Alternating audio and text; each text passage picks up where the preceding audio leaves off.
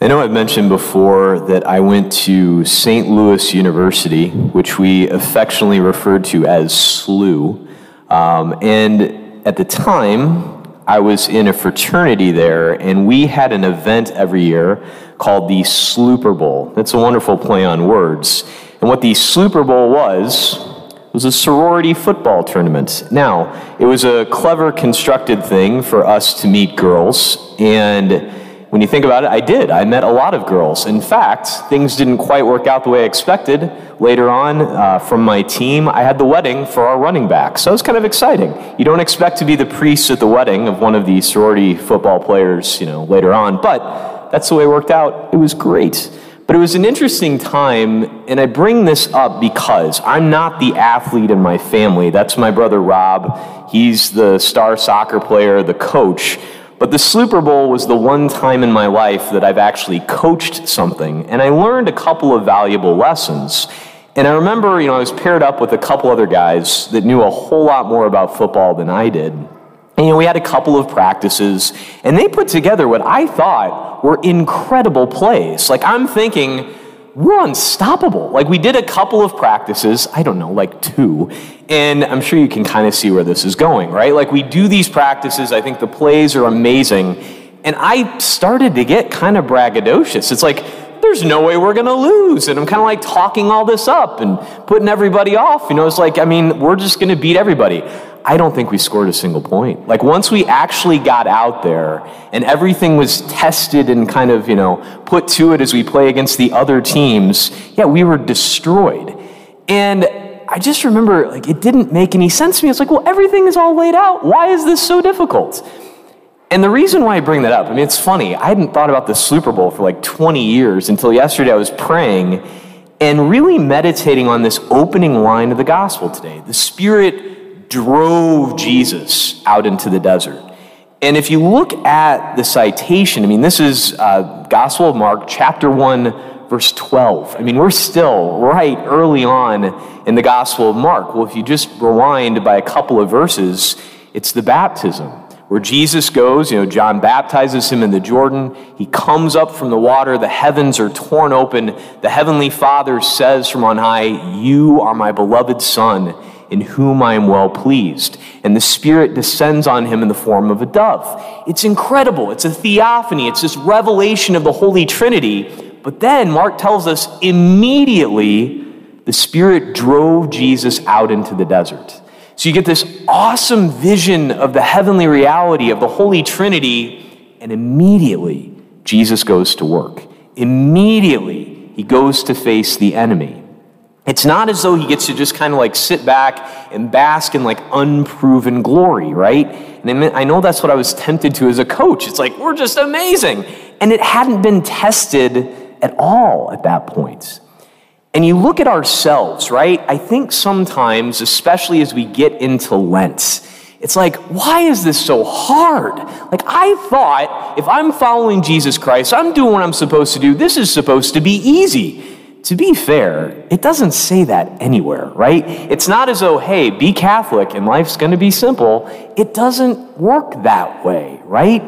And our Lord shows us that from the very beginning. After the baptism, the Spirit drives him into the desert. Immediately, he's going out and being put to the test. Immediately, he is going to face Satan. He's going into the depths of our fallen reality. The fact of the matter is, we're not already in heaven. And all that we do here, it's not a magic trick. It's not as though he does things and it's all finished. He goes to face the devil head on. And as we get this you know, reflection in Mark, of course, it's, it's the most brief recounting of the temptation. Just he remained in the desert for 40 days, tempted by Satan. He was among the wild beasts, and the angels ministered to him. And we know in, in Matthew and Luke, we get much greater detail about the different temptations, but I think even looking at the fact that he is tempted, that he does go through this period of trial.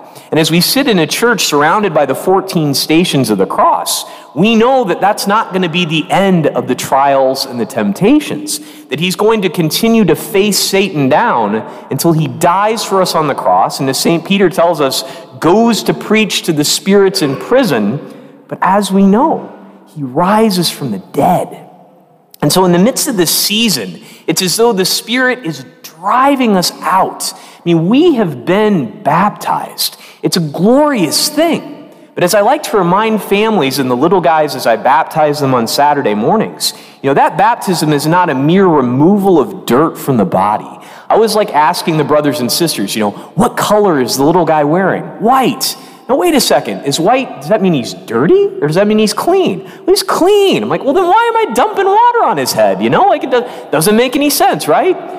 But we do that because what? It's for the clean conscience. But once our Lord has given us those gifts in baptism, right? It's like He's setting us up as soldiers to go to war, to go out there to war against the devil and his fallen angels, to war against this fallen reality.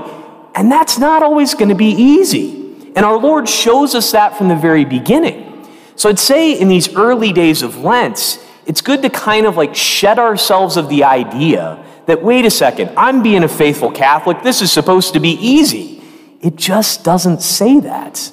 And our Lord didn't baptize us to just sort of like put us on a shelf and shine us up, right? Okay, it's another corny illusion. But I think about, uh, what's his name? Uh, Cameron's father's car in Ferris Bueller's Day Off, right? Yeah, I'm digging deep. We're going for a deep track there. But it's sitting there, it's shiny, it's never used. What's the point, right?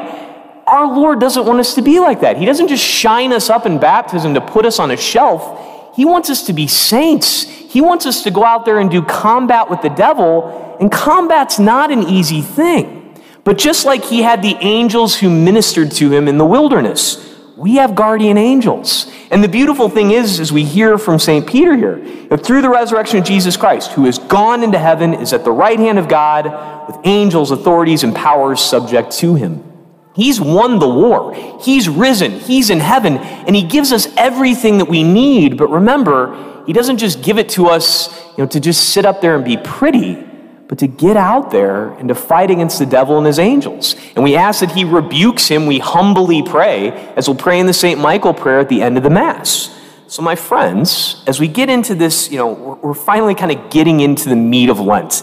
I think those first couple of days are tough for those of us who pray the liturgy of the hours or come to daily mass, it's interesting because it's like this last Thursday, Friday, Saturday. You don't even get to say yet the first week of Lent. It's Friday after Ash Wednesday. It's like we've started, we haven't really started yet. Okay, now we have. And this time of year is not an easy time. And we recognize our weaknesses. We recognize as we're put to the test, okay, I don't get to be braggadocious, right? I don't get to just say, oh, amazing because I'm doing this stuff it's hard. And it's hard to go against the fallen world. It's hard to go into spiritual battle.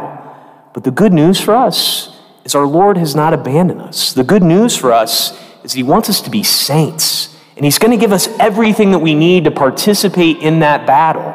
The important thing is we keep coming to Him, that we recognize as we enter into the wilderness of the 40 days of Lent that we're not reliant on ourselves. We're not reliant on our mere plans. We're reliant on the love of God, which we see facing down Satan in the wilderness, which we see him facing down Satan in the 14 stations of the cross around us, which we are preparing to celebrate the fact that he is victorious as we prepare to renew our baptismal promises at Easter, to remember that he didn't baptize us to merely look pretty, to merely wipe away dirt he baptizes us to bring us into his body, to make us soldiers for Christ, to fight against the evil in this world.